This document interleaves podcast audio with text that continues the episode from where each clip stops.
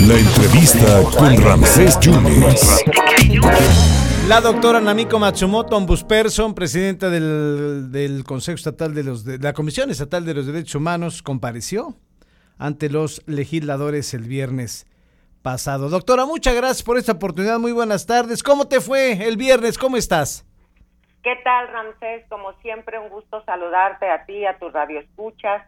Pues contenta, me parece que fue un, un muy buen ejercicio de, rendición de, de cuentas y bueno, pues así la, la ciudadanía veracruzana tuvo la oportunidad de enterarse de todo lo que esta Comisión Estatal de los Derechos Humanos realizó durante el año 2022. Oye, doctora, hay un asunto calientito, me imagino que has tenido contacto con los colectivos, obviamente, con las familias, pero en lo particular algo que se ha generado la semana pasada fue eh, el, em, pues el encarcelamiento por sedición de dos de dos funcionarias, de dos trabajadoras de la Secretaría de Salud, Norma y, y Yelitzia N. No sé si has tenido acercamiento con los familiares. ¿Has visto este caso? Fíjate, Ramsés, que efectivamente eh, tuve conocimiento a través de los medios de comunicación.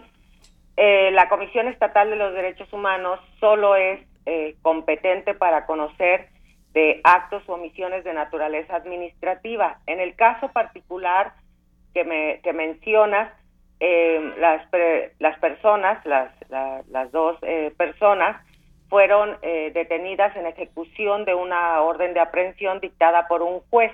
Nosotros, eh, como Comisión Estatal, no tenemos competencia para analizar ese tipo de actos, a menos, digo, si, si podemos analizar actos realizados por por jueces, pero solo aquellos que dentro de un proceso eh, sean eh, materialmente administrativos y ese no es el caso mm. De una orden de aprehensión que es que es una un acto de naturaleza jurisdiccional. Para impugnar ese tipo de actos, pues existe otro mecanismo que es el amparo. Entonces, de momento no no hemos tenido contacto con e, con ellas justamente porque eh, prima facie digo no seríamos competentes para conocer de este caso. Perfecto. Eh, doctora, eh, sé que también has tenido mucho acercamiento, has pedido que se disculpe la Secretaría de Seguridad Pública en varios asuntos, en lo que ha pasado en dos homicidios hace un par de años en, en la fortaleza o en el cuartel de, de San José. ¿Ya te hizo caso la Secretaría? Bueno, como yo informé oportunamente, tú me hiciste también favor de entrevistarme en ese sentido. Una de las recomendaciones fue aceptada, la otra fue aceptada parcialmente. Están en proceso de cumplimiento. Un acto de disculpa pública es un, eh, eh, una, un derecho, pues, que, que se tiene que eh, llevar a cabo de acuerdo en la, en la forma, en el contenido, con los eh, con las víctimas indirectas, en este caso con, con los familiares de las víctimas directas. Entiendo que, que está en, en proceso. Nosotros por supuesto que si los familiares piden nuestra intervención o acompañamiento en ese proceso, pues estaremos ahí acompañándolos como siempre lo hemos hecho en todos los casos en que las víctimas eh, solicitan que la comisión esté presente.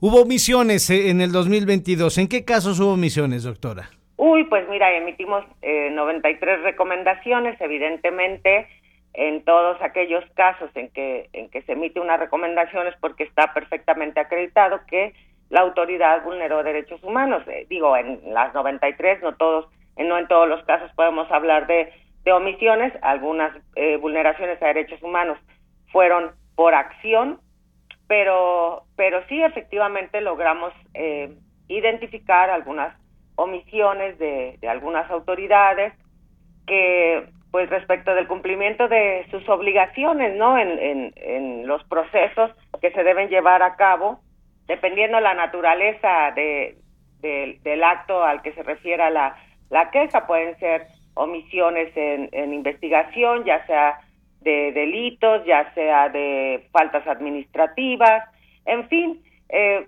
la verdad es que son de distinta de distinta naturaleza, pero lo que te puedo decir con certeza es que hubo 93 93 recomendaciones, eso implica necesariamente que se acreditó la acción o omisión atribuida a la autoridad, que generó una vulneración de derechos humanos.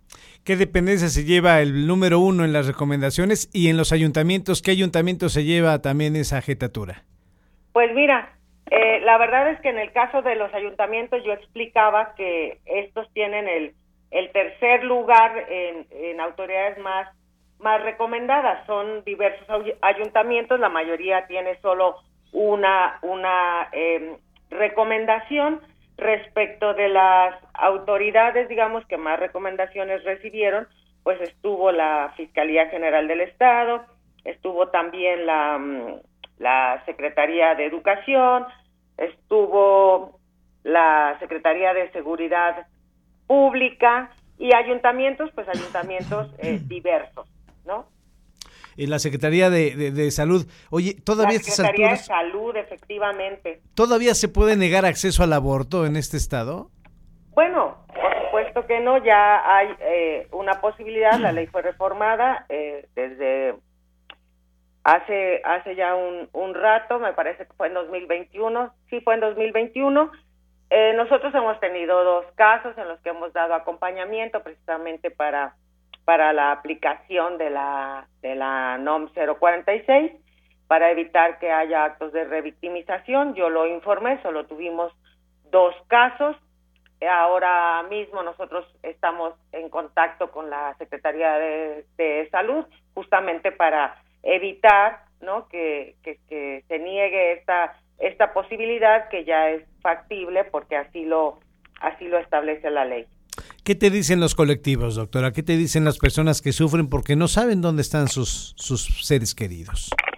Ay, Dios mío, pues mira, digo, es una, tú sabes que yo he trabajado muy, muy de cerca con, con los colectivos, no de ahorita, de siempre, desde que, desde que llegué a esta comisión estatal, pues uno puede constatar el proceso tan doloroso, ¿no? Lo que significa, pues, eh, la ausencia de, un familiar que siempre duele particularmente cuando eh, se tiene esta incertidumbre que, que los carcome sobre cuál es cuál fue el destino final de, de su familiar. Es un proceso muy doloroso, muy, muy doloroso.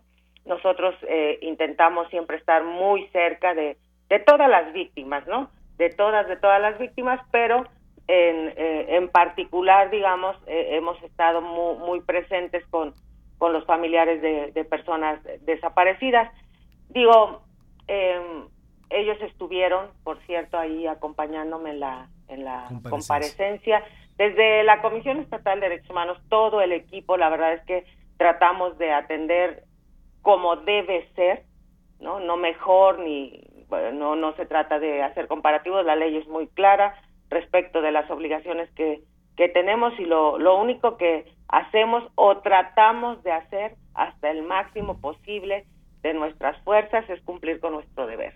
Doctora, te agradezco muchísimo. Entonces, ¿te, te, te, sentiste bien el viernes? Pues mira, uno siempre cree que pudo haberlo hecho mejor, ¿no? sí, este, siempre debe haber ahí una autocrítica eh, objetiva que le permita a uno justamente ir, ir mejorando las deficiencias. Somos una comisión con personal muy comprometido con los derechos humanos, pero evidentemente somos seres humanos y como seres humanos somos falibles, no es perfecta la Comisión Estatal de Derechos Humanos, eso hay que reconocerlo, tenemos retos importantes, también hay que reconocerlo, pero bueno, lo que sí te puedo asegurar es que hacemos lo posible y hasta lo imposible por cumplir con nuestro con nuestro deber. Doctora, gracias por tu tiempo y, muchas felicidades. Estaremos en contacto en otro momento si tú así lo determinas. Gracias. Un abrazo. Muchas gracias. Gracias a la doctora Namiko Matsumoto, presidente de la Comisión Estatal de los Derechos Humanos, compareció ante los legisladores el viernes pasado.